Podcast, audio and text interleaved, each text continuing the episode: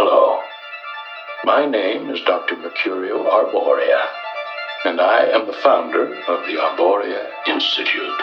Through our unique blend of benign pharmacology, sensory therapy, and energy sculpting, we can guide you to a new, better, happier you.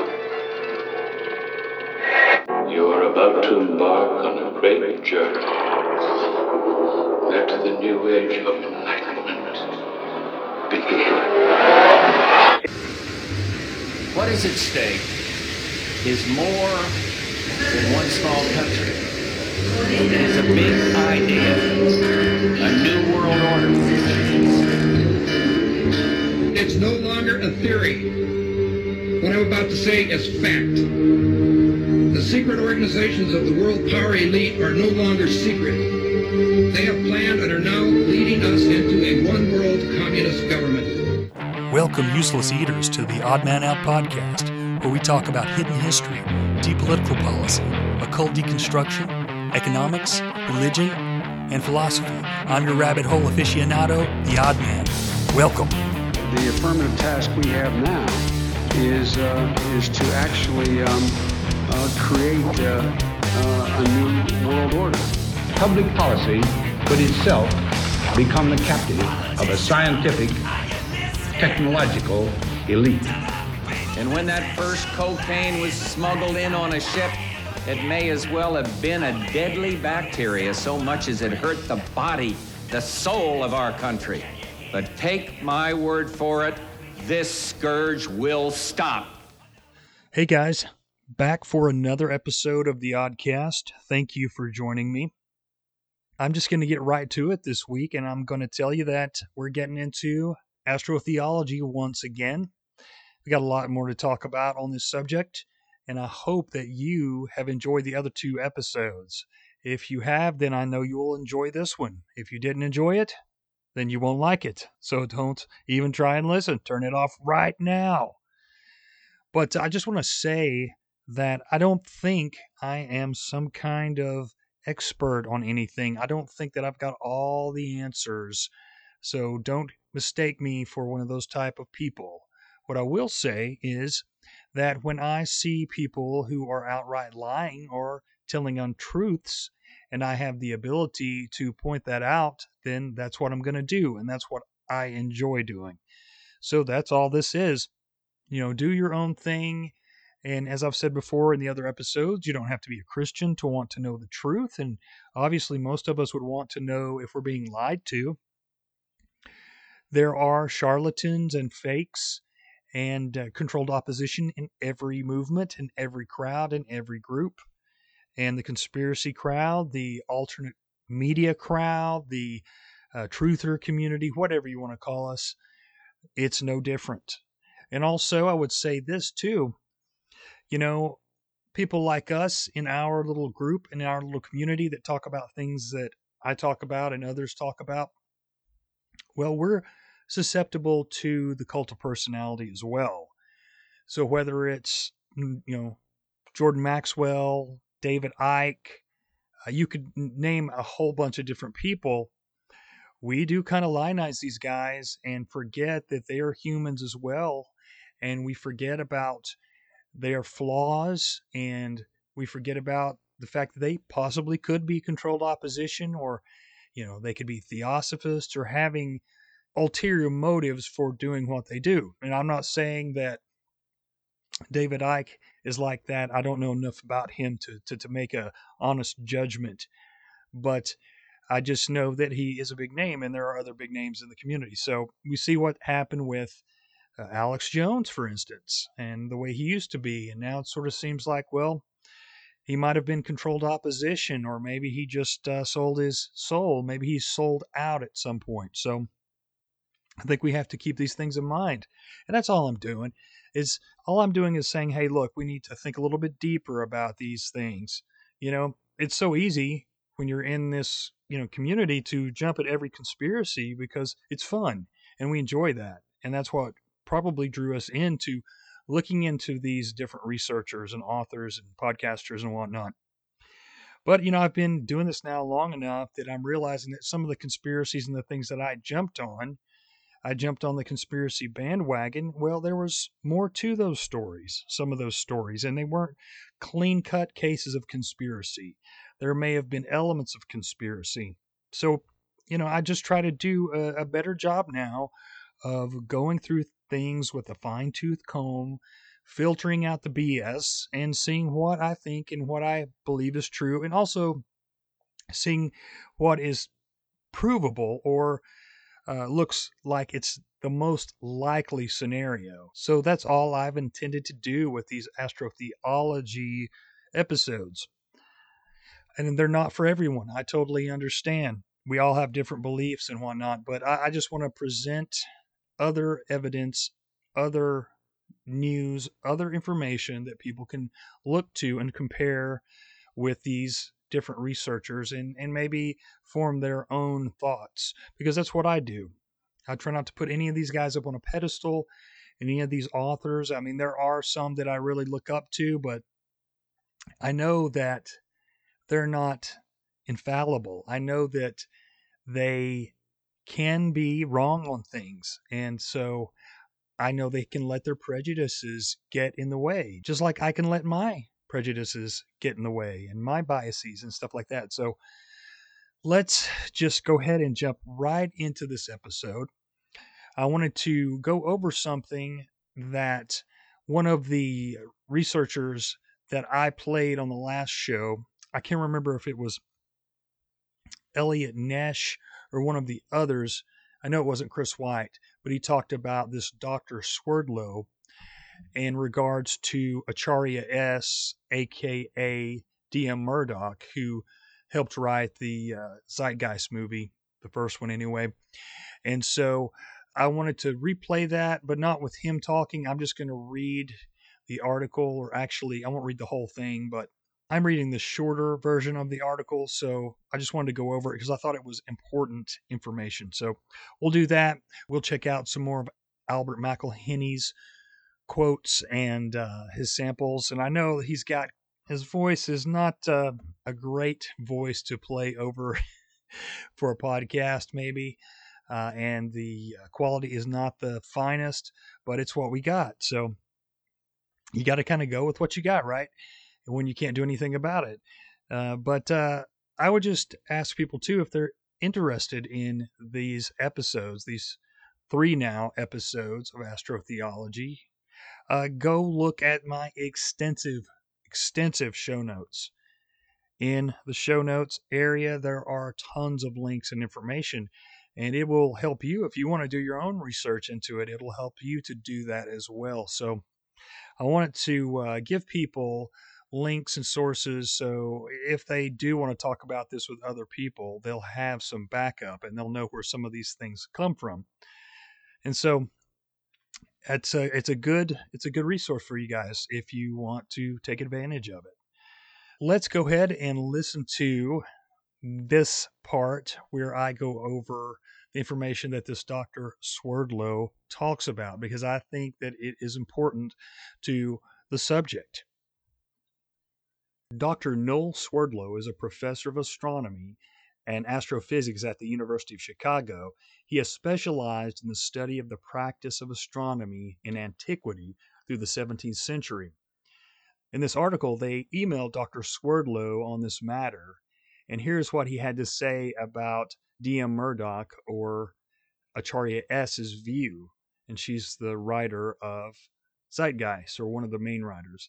In antiquity, Constellations were just a group of stars, and there were no borders separating the region of one from the region of another. In astrology, for computational purposes, the zodiacal signs were taken as 12 arcs of 30 degrees measured from the vernal equinox.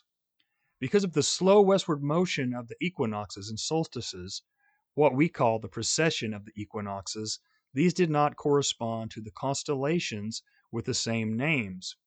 But within which group of stars the vernal equinox was located was of no astrological significance at all.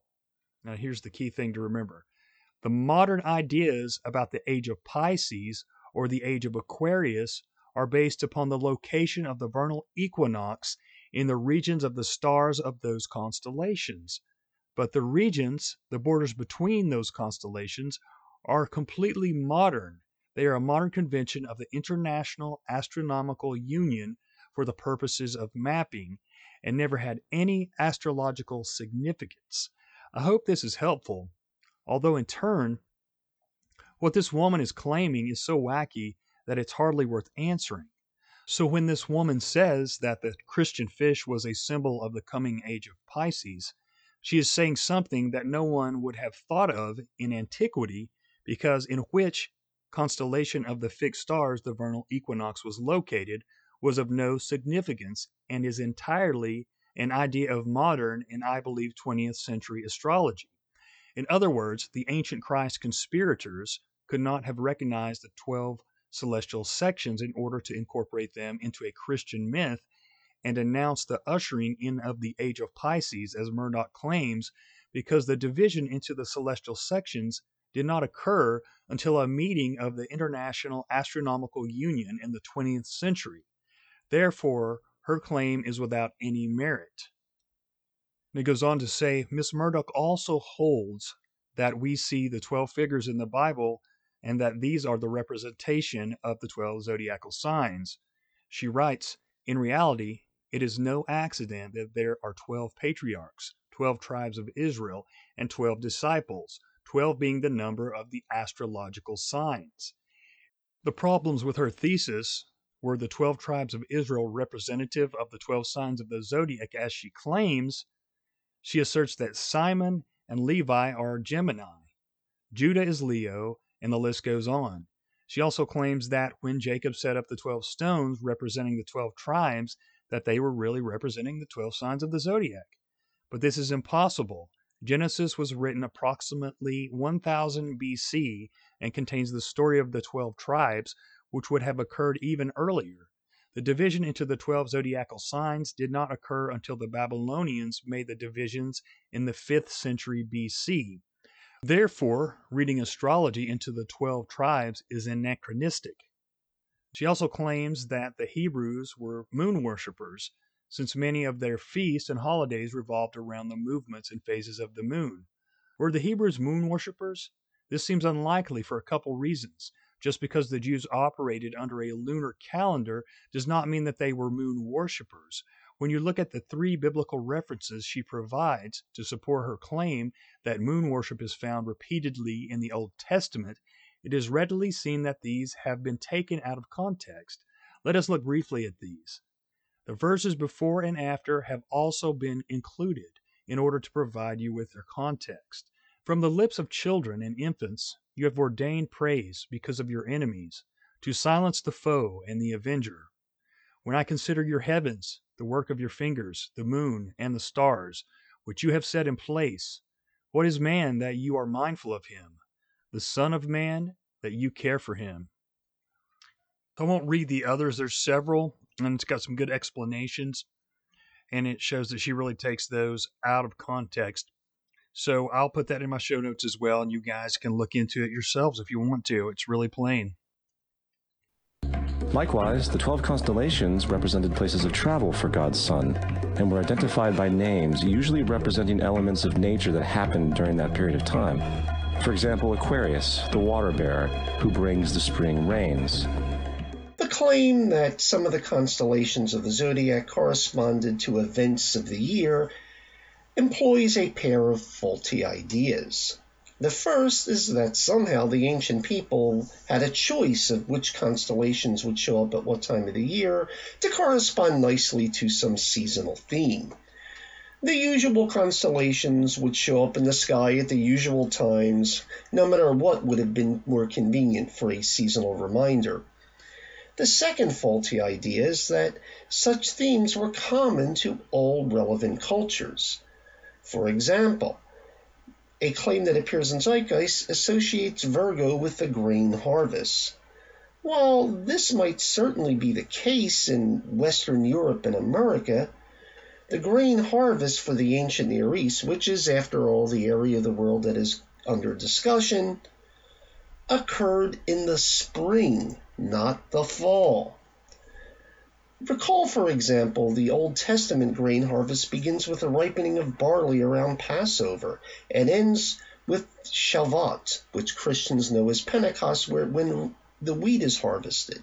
Similarly, the winter would not have been associated with death in the ancient Near East, but rather the summer, as nothing could grow in the scorching heat. The winter was not nearly as severe as it is in the further north, as after all, there is a reason why there are few blizzards in Tel Aviv. Thus, the seasonal associations the film makes fails in the very place of Jesus' birth. So again, if you go and you look into so many of these different claims these astrotheologists make, they are basing everything that they say, for the most part, on what the mystery schools teach, on what Freemasonry and different occult belief systems teach. But that should be evident because we looked into so many of these sources that Acharya S. and uh, Peter Jackson refer to in Zeitgeist when they're talking about the Christianity part. They are going to these sources who almost all were either Druids, Freemasons, spiritualists, or in some type of occult group. So, of course, they are going to reference their lore and their mythology. But what is weird is I don't think they even know what the real scriptures say. I doubt they've ever even read them to any extent to know what they actually teach. And they made documentaries about this. So it's kind of embarrassing to think of how they've put this stuff out there without really thinking about it.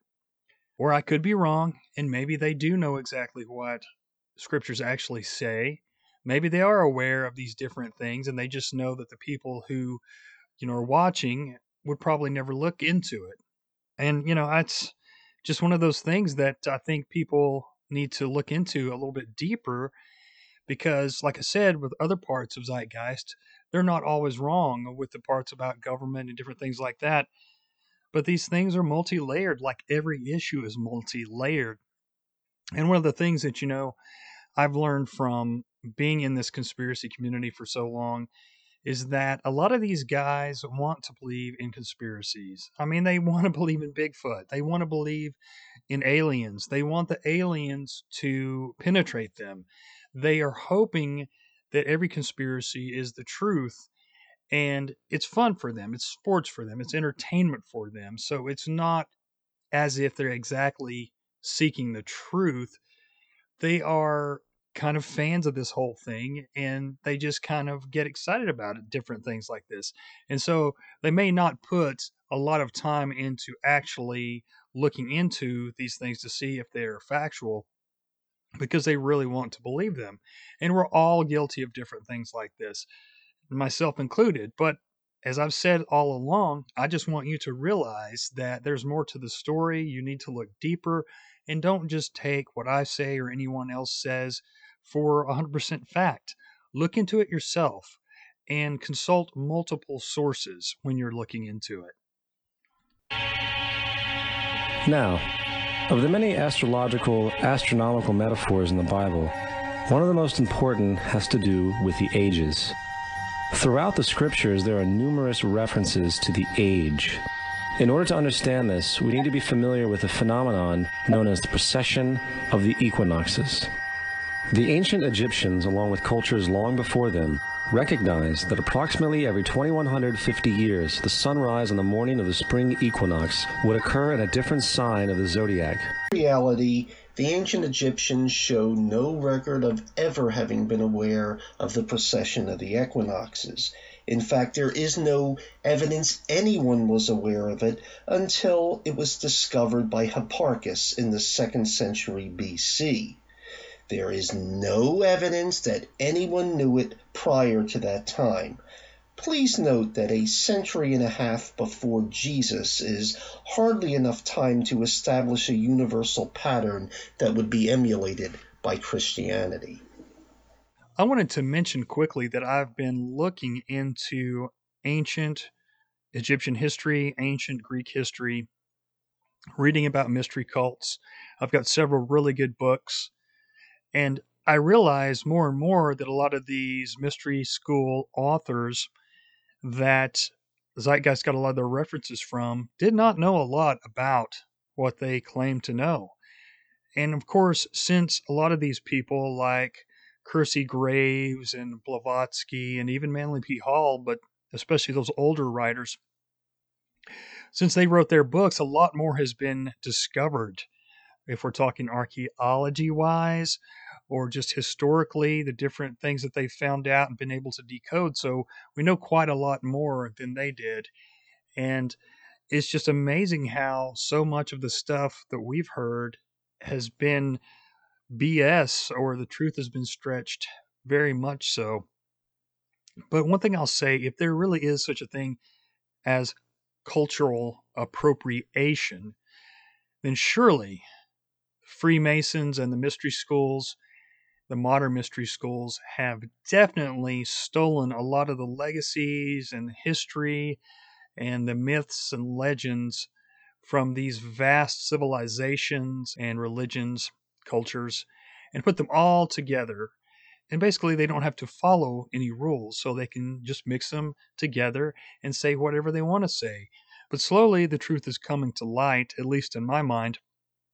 But if anybody wants to hit me up, I'll be glad to tell them the books I'm reading and uh, they can look into it themselves. This is Horus. He is the sun god of Egypt of around 3000 BC. He is the sun anthropomorphized, and his life is a series of allegorical myths involving the sun's movement in the sky. The film makes an implicit assumption that the Horus mythology from 3000 BC reflects the sun's movement through the zodiac. However, the zodiac was not yet even developed and would not be for more than 2,000 years. The Egyptians, while certainly interested in the night sky, did not use the zodiac, but rather had their own system, which we call decans, which used the heliacal rising of stars every 10 days.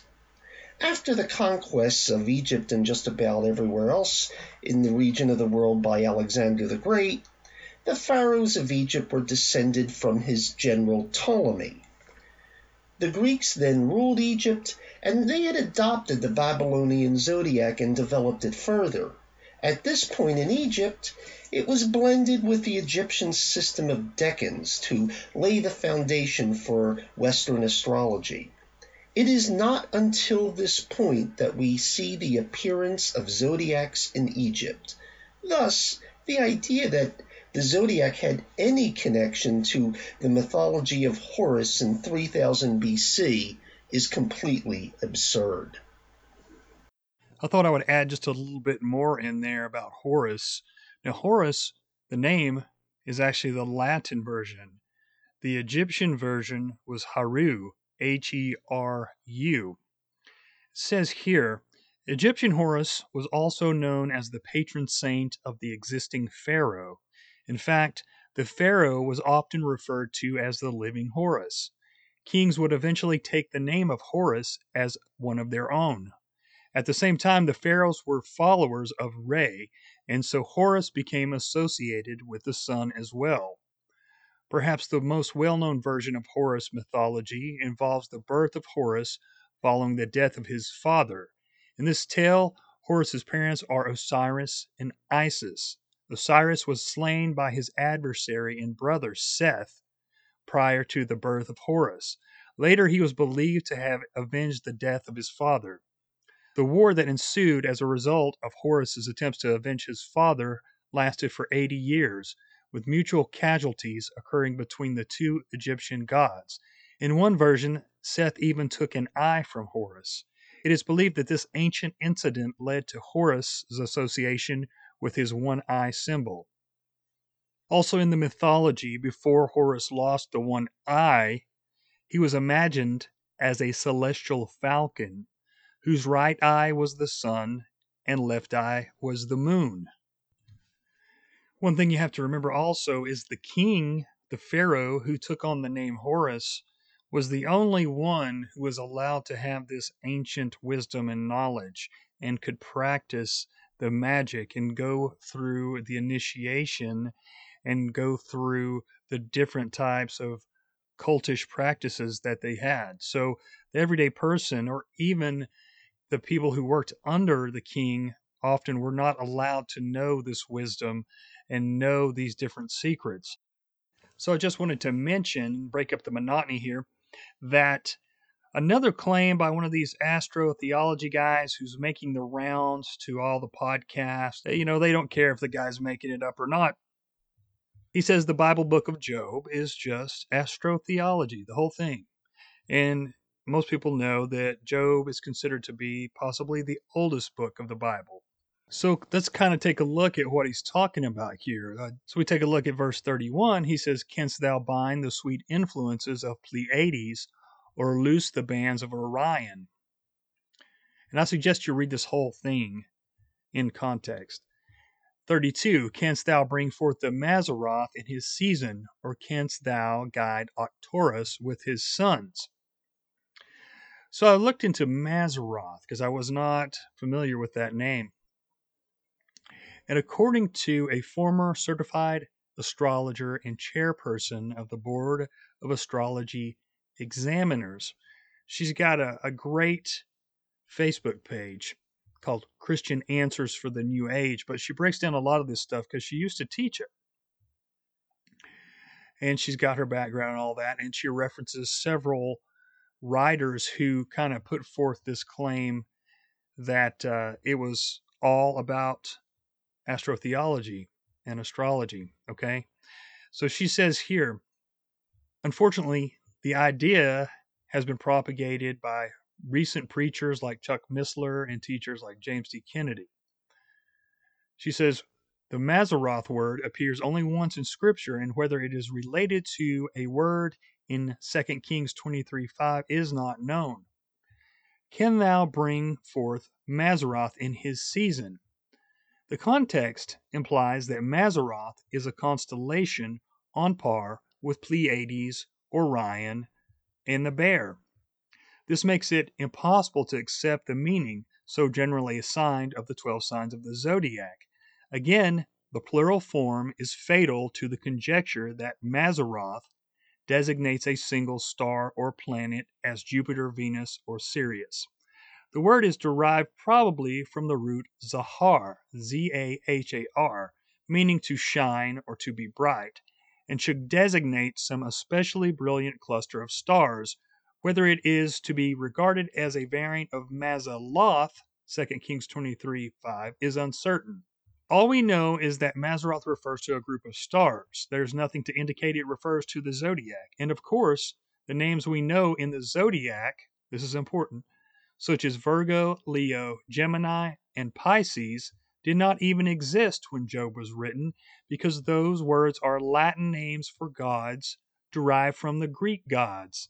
To say in any way that the astrological signs go hand in hand with the gospel story in Job is null and void by the fact that those names did not even exist before Roman times.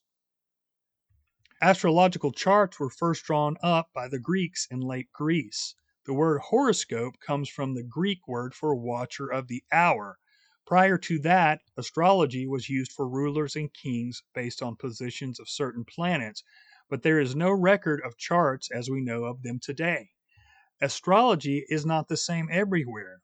Chinese astrology and Native American astrology bear little or no resemblance to Western astrology.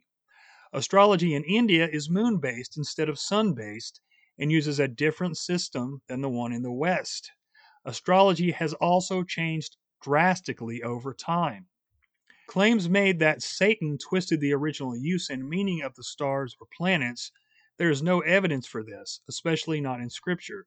There's no biblical astrology. No matter how you slice it or dice it, reading a hidden meaning in the stars or in the planets or any part of creation is divination, forbidden by the Scripture.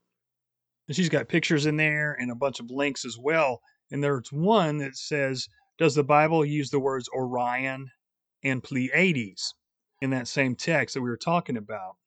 She says many mistakenly believe the Bible in Job 9 9 originally uses Orion and Pleiades in the Hebrew text because that is what we see in the translations. Supporters of the false gospel and the stars are especially keen on pointing this out. Job 9 9, he is the maker of the bear and Orion, the Pleiades, and the constellations of the south. We should look at the lexicons and parallel translations to see the Hebrew terms. In actuality, other words are used. Not only that, but to this day, translators are not positive it was these constellations being referred to, though some speculate that it was. So she goes on and puts a lot of detail in there, and it's almost too much for a podcast. It's not real long, but there's some hard to pronounce words and some uh, Hebrew words in there and stuff like that. So I suggest you check that out, and I'll put the link in my show notes. I think it's a good time to mention that I did a show with Michael One that'll be coming up soon. And he mentioned there towards the end, and you know, he's into astrotheology and whatnot, but uh, he approaches it much differently than a Jordan Maxwell or a Micah, whatever his name is. So he was saying, you know, look, I make my money off astrology, but it's not scientific. And things have changed over time as far as the planets and the alignments. So it's not dead on accurate.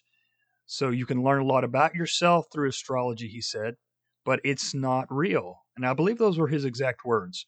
But I don't want to put words in his mouth, so I want you to listen to that podcast and just see what he says about that. So there's another claim that in Colossians 4:11 it refers to Jesus. It says and Jesus which is called justice. And so one of these guys is saying that that's where we get the scales of Libra, that that was a direct reference to the sign of Libra. And that's I mean I think it's silly, but actually if you do the research, Jesus's brother James was called the just one. And so it was only that one time that Jesus was referred to as justice. But that's kind of like saying this man is a man of justice, this man is a man of equality, this man is a man of righteousness. So I think that's reading way too much into it. But a lot of this stuff that these astrotheologists and these types of occultists say is conspiracy candy. They put it out there because they know their audience will eat it up. And that's what my friend Hesher from Boiler Room calls a lot of this stuff, not necessarily referring to the Bible and astrotheology, but a lot of this stuff that's put out in the mainstream is conspiracy candy. So the people who are receiving this information will eat it up and become obsessed with it. They'll go for it immediately because they want to believe it so bad. Because there's a lot of people out there, they're into this whole conspiracy thing because they just like the thrill of conspiracies but they don't really like to research things that deeply. They'll take just a little bit of symbolism here or there, just a little bit of news here or there, and they'll just, you know, go in head first and, and not really think about these things too much. But again, back to uh, this researcher guy says that uh, Deuteronomy 32, verses 13, 14, and 15, he kind of jumbles some verses together and doesn't really specify everything in sequence and he doesn't take it in context either. And that's what a lot of these guys do, especially like the Jordan Maxwell types. They don't read anything in context. And you can make anyone believe anything if you just grab a verse here or there and then add stuff to it. But uh, it starts off, it says, and, and I'll go ahead and tell you what's going on here so you know you have some context.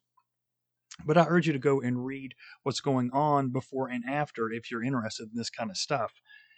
So, what it is, God is telling his people, I provided for you. I gave you all this food and all these necessities. And what did you do? You got fat and lazy and you turned your back on me and you were not thankful. So, what he says here is Deuteronomy 32 13, he made him ride high on the high places of the earth, that he might eat the increase of the fields. And he made him suck the honey out of the rock and the oil out of the flinty rock butter of cows, and milk of sheep, with fat of lambs, and rams of the breed of Bashan, and goats with the fat of kidneys of wheat. And you did drink the pure blood of the grape. But Jeshurun waxed fat and kicked. You are waxen fat. You are grown thick. You are covered with fatness. Then he forsook God, which made him, and lightly esteemed the rock of his salvation. So Jeshurun is a poetic name for Israel. And so he's just telling Israel, the Israelites, that you guys turned your back on me. I gave you everything, and look what you did. You turned your back on me. So he's saying there, this guy, that when it says the butter of cows and the milk of sheep, that he's referring to the Milky Way galaxy. And uh, of course, he mentions goats and rams and sheep in there, and he's saying that those are references to the zodiac. Now, if you start looking into every time it references a goat, a sheep, a ram, a lion, these different animals, then it would be all through the Bible and would be all kinds of other books would have to be references to the zodiac. But for some reason, these guys just pick and choose this verse here and this verse there, take it out of context. They don't tell you what the verse is really about, and they just say that's a direct reference to the zodiac. But the part in uh, 32:13 where it says, "And he made him to suck honey out of the rock." Now, I've heard that said that there were certain types of bees who would build their nests inside rocks, and therefore you would have the beehives inside the rocks, so you get the honey out of the rocks. And the uh, researcher guy he says that that is a reference to the beehive cluster in Cancer. And he says that's why occult groups use bees and beehive symbolism. But, you know, I've studied Freemasonry enough to know for sure that the beehive symbols are really just a sign of bringing groups together. And this is right from the Masonic Dictionary. It says, though as an emblem of the form of the work called industry, the beehive symbolizes only one bee in particular. It at the same time represents the system of forms of work, as it were, an ensemble of them. And uh, you go on to uh, Albert Mackey says the bee was among the Egyptians the symbol of an obedient people because, says Horapollo, of all insects, the bee alone had a king. Hence, looking at the regulated labor of these insects when congregated in their hive, it's not surprising that a beehive should have been deemed an appropriate emblem of a systematized industry. Freemasonry has therefore adopted the beehive as a symbol of industry and that's Albert Mackey again. As far as oil from the flinty rock, well, that one's easy. Olive trees are known for growing in rocky areas, and of course, you get olive oil from olive trees. And we could go much deeper. We could look at every time the Bible uses the reference to water or the different animals, different things like that, but we're not going to bore you to death with that. You can look into it yourselves. But uh, another thing I thought was interesting, and this is going around, and I believed it at one time, but uh, there was a claim by this guy that the artwork of the white Jesus, you know, the kind of popular artwork that you see from time to time, was just based on Caesar Borgia, the uh, from the famous Borgia family. Well, a French novelist named Alexandre Dumas is credited with starting that rumor, but it's easily refuted. Artists like Giotto di Bondone and Duccio di Buongenza were painting pictures depicting Christ as fair skinned Anglo Americans as early as 1305. Caesar Borgia wasn't even born until 1475. And I've put an article in my show notes about this under visual arts. So check that out and you can read it for yourselves and even see pictures of those earlier paintings way before Caesar Borgia was even born. Another quick thing before I move on, there was something said about when the Israelites formed the golden calf to worship in the desert. And how would these Israelites melt down a couple tons of gold to build a calf. And how would they do that? Well, no one said it was a huge symbol, no one said it was a huge idol. But of course, calves appear dozens of times in the Bible because they're one of the main animals of that day. But how the Israelites got the gold was they took the jewelry and the dishes and things that they had acquired in Egypt Egypt was a land known for having tons and tons of gold. Uh, often, Egyptian pharaohs, to keep from going to war if they didn't want to go to war with a neighboring nation, would send them large amounts of gold as kind of uh, this gift to keep them at bay. But anyway, the Israelites acquired quite a bit of gold while in Egypt, and that's what they melted the calf down with, with heat. And they knew how to smelt back in the day. I mean, they, there were certain things that they did know how to do, even way back when.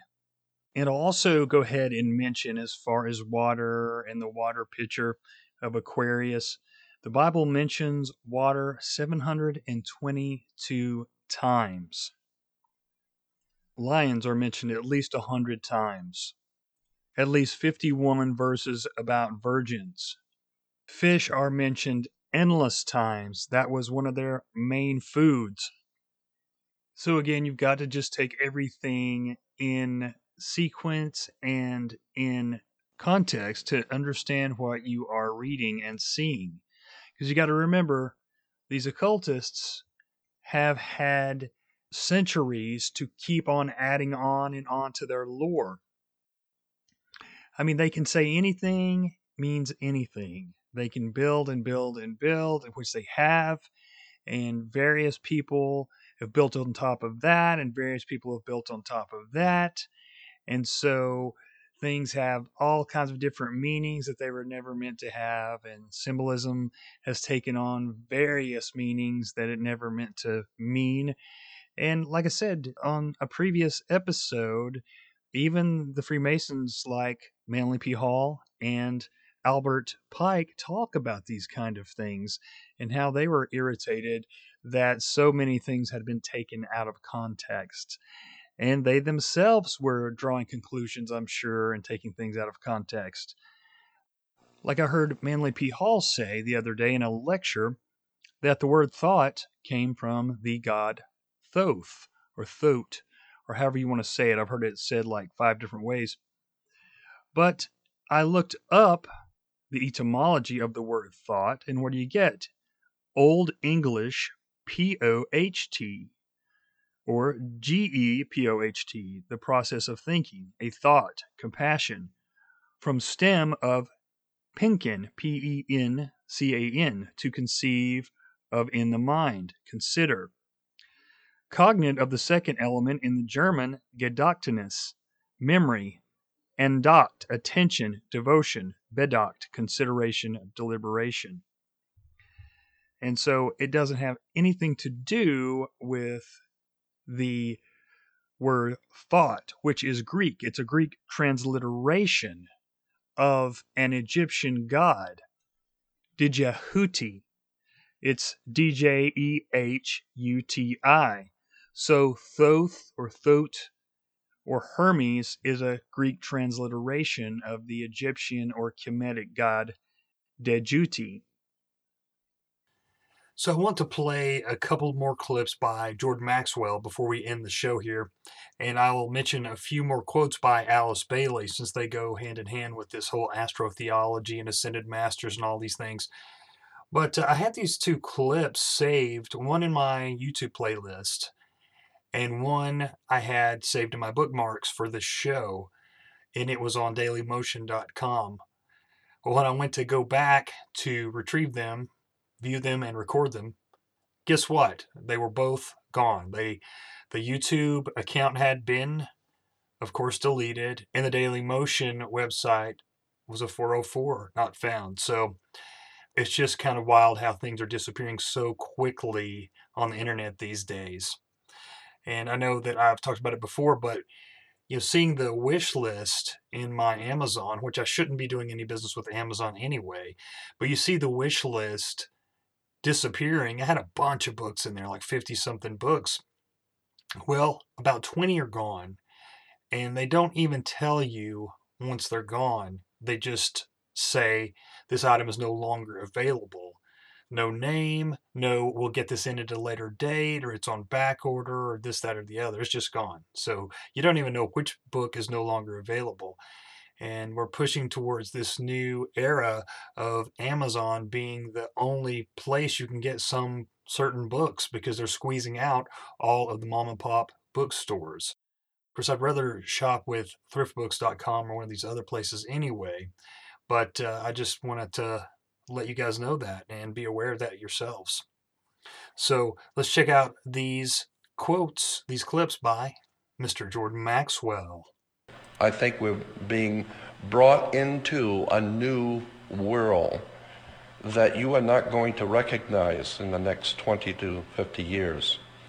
I think this is going to be necessary because the way we're going now, uh, our world is out of control. The violence and the hatred among peoples is going to have to be done away with. We're going to have to do something about the facts of life. And the facts of life is that other people are on this earth and you didn't put them there. Other people are on this earth because the God who created life has allowed all of us to be here. And somewhere along the line, there's got to be order on this planet. And I believe that there are certain individuals are ordained to make sure that happens. So I don't have any problem with power. I have problems with people who misuse power. But those people who have the power to do something for the good of mankind, I am sure that they are working around the clock, taking care of their business. And it's a time in which the, the powers of the universe are going to enlighten mankind whether they're ready or not. and un- unfortunately, I don't think there are too many people in the world who are ready for the very near future that's coming. I believe it is an article of my faith that for whatever you might wish to call these entities, the Bible refers to them as sons of God. Uh, sons of God, incidentally, are not angels. You need to understand there's different words, and the reason why there are different words in the Bible because they mean different things. There's a world of difference between an angel and the sons of God and the watchers. These words are not there to fill out pages, they're telling you something. Angels are one thing, sons of God are able, we're told, to uh, materialize in human form and cabort with women and get them pregnant. It shows that plumbing worked. And consequently, if they're able to have offspring through women, I, can, I cannot imagine a woman being talked into bed by some hideous creature from another world, but I can believe she might be talked into bed by a very handsome, good looking man who is not human. He just looks human. And you better go back and do your homework. This guy walks through walls. Consequently, I believe, as an article of my faith, that there are individuals on the earth today who are, for a lack of a better term, divinely ordained in their position of power. And I don't know if that makes me happy or not, but I'm smart enough to accept it and realize that, I guess for a lack of a better way of saying it, someone has to run the world. And if they are here and they have come here from another place and another time, um, they have extraordinary wisdom, power, and knowledge.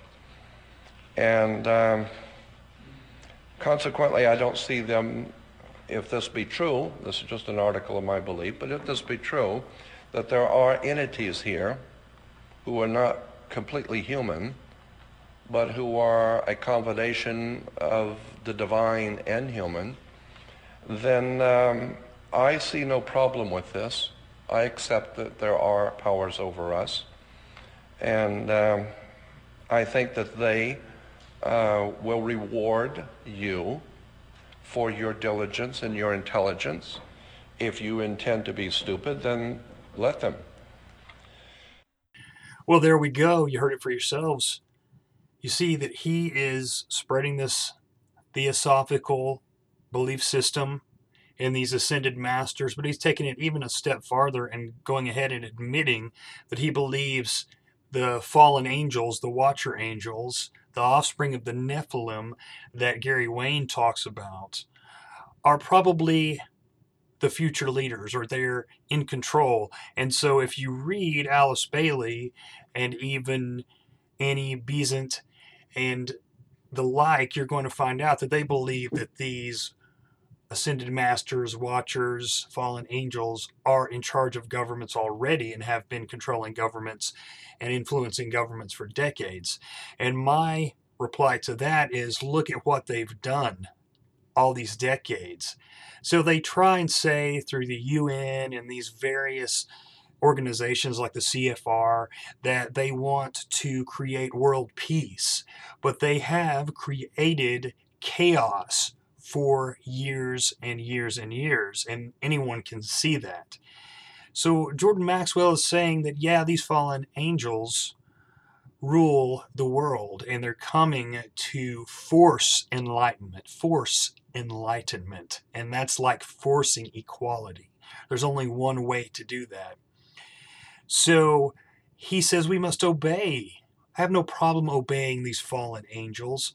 So again, I would say look to Gary Wayne's research on this. He's the best at looking into these watcher angels, fallen angels, Nephilim, offspring, bloodlines, because more and more of these people reveal that they do believe in the Bible. They do believe in parts of the Bible. You know, Maxwell really is bad about contradicting himself. One minute he's saying that, oh, these are just allegories. The Bible's just this astro theological allegory. And then the next he's saying, no, the Bible tells you about these fallen angels, these watcher angels, these sons of God. And so, you know, he picks and chooses whatever he wants to believe, but he couldn't do it if he didn't have the biblical texts. And so, and I think that's interesting that Maxwell is pretty much just teaching theosophical beliefs, even though he's tried to deny it. And um, that's pretty much where we are. And these fallen angels, trust me, do not have mankind's best interests in mind. And so, why do I think that a lot of these teachings are dangerous? I'll go over it one more time just so some of you guys that may have missed it will catch it. Well, you get this view when you read books like the Kybalion and other occult teachings that well, reality doesn't really exist and reality is just a, just a construct and so there are no absolutes. And good and evil, they're even. They even out each other. They it's the reconciliation of the opposites or whatever. And oh yeah, by the way, since reality doesn't exist, you know what else? You, you don't have to worry so much about getting it right in this life because you're going to be reincarnated as many times as it takes until you reach apotheosis or perfection. In fact, every person in humanity is going to be reincarnated until they become perfect. And so we'll have a perfect world. That's the kind of things they teach. So really, why should you care about this life? You know, do some DMT and, and do some acid and just, you know, trip out. And so what does it even matter, man? and and that's the kind of world I came out of in in the band days. But it started way back before the band days. You know, it was popular in the '60s, and I think I mentioned somewhere that Daniel Estulin talks about that in the uh, Tavistock book, about how the CIA came up with this whole whole idea, the Aquarian conspiracy, and this New Age idea, and they came up with acid. So I think we better be careful what we're allowing ourselves to believe in this new age because it is a deception big time and as I've been trying to tell people, the Great Reset is as much of a new age concept as it is this restructuring uh, of economic powers, this consolidation of economic powers, because the elites also revere this pantheon of gods and this new age kind of symbology and belief system. And who knows, they're probably controlled by the offspring of these fallen angels bloodlines are a huge, huge thing. And, and again, I'll tell you, go back to the teachings of Gary Wayne. So, anyway, I will end the show here with a few Alice Bailey quotes, and this is from her book, Education in the New Age, which I've been trying to get through. These books are brutal. They're really, really boring and so repetitive. They say the same things over and over and over in different ways. But it says here in the destruction of the old world order and in the chaos of these modern goings forward, the task of reconstruction leading to a complete reorganization of human living and to a fresh re- into a fresh reorientation of human thinking is taking place. A few paragraphs over, she says the first rate of will or power, the rate of the divine destroyer, is already actively working, destroying the old and outworn conditions and bringing about the wreckage of the old civilization so that the new order can be effectively brought into expression. The work of bringing order out of chaos. Of course, we know that quote all too well. They're trying to bring the Great Reset. They're trying to build back better because you have to destroy to rebuild, to build back better. They're destroying the alchemical process of destroying everything so they can rebuild their New World Order out of chaos, cracking the egg. There's a famous quote by Brock Chisholm who said, To achieve world government, it is necessary to remove from the minds of men their individualism, loyalty to family traditions, national patriotism, and religious dogmas. That's a form of destruction. That's a form of the alchemical process of destroying to build back better. And we've just we've seen all that stuff happen in the last you know 30 40 years but really the last four or five years it's really ramped up and so there is a war on men there's a war on the family there's a war on anything the least bit traditional and yeah, things went too far the old way, but now they're going way too far the other way. And that's what humans do. And so, what are they pushing us towards? But with that, my friends, I want to leave you with one more quote, and then we'll end this thing. Another Alice Bailey quote from Externalization of the Hierarchy. And she talks about the hierarchy in most of her books. And she does say in some of those books, she tries to differentiate between a tyrannical hierarchy and this so called hierarchy of equality and love. She says here, the New World Order must be appropriate to a world which has passed through a destructive crisis and to a humanity which is boldly shattered by the experience. The New World Order must lay the foundation for a future world order which will be possible only after a time of recovery, of reconstruction, and rebuilding. Build back better. With that, friends, I want to thank you so much for listening once again. Thank you to all my patrons who've donated to the show and helped me out. Thank you for everyone who has shared the show, and please continue to do that. It helps out a lot. Uh, please leave me a good review if you feel led to. And I can't wait to talk to you again. I've got lots of fun stuff planned.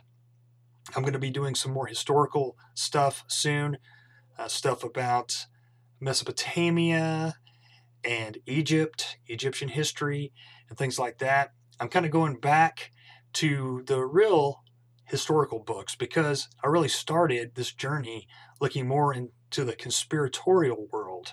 And there's some great authors in there. But I think now I'm getting older, going back through some of these conspiracies and realizing that there's a lot of, you know, false teachings, errors, some purposely, some not, that I think we need to compare both we need to compare the real history and the conspiratorial history, the alternative history, and see what we come up with. And nobody's going to do that. Hardly anyone is going to take the time to do that. But I'd rather take the time to do that and do less shows and give you something special as to keep trotting out the same old things that other people trot out, the same old kind of shows. So that's my goal for the rest of this year. So you can reach me at underscore the odd man out on Instagram and Twitter. I am on Facebook and Gab, and I have a BitChute as well. So if you want to check out some of the videos to some of the episodes. I'm putting those up on there. And I do that on my Patreon a week early or so. I put the videos on there or the audio or sometimes both. So, anyway, if you want to check me out on my Patreon, it is patreon.com forward slash the odd man out. Hope you're having a great week, and I look forward to talking to you again. Cheers and blessings, guys. And remember, their order is not our order. See ya.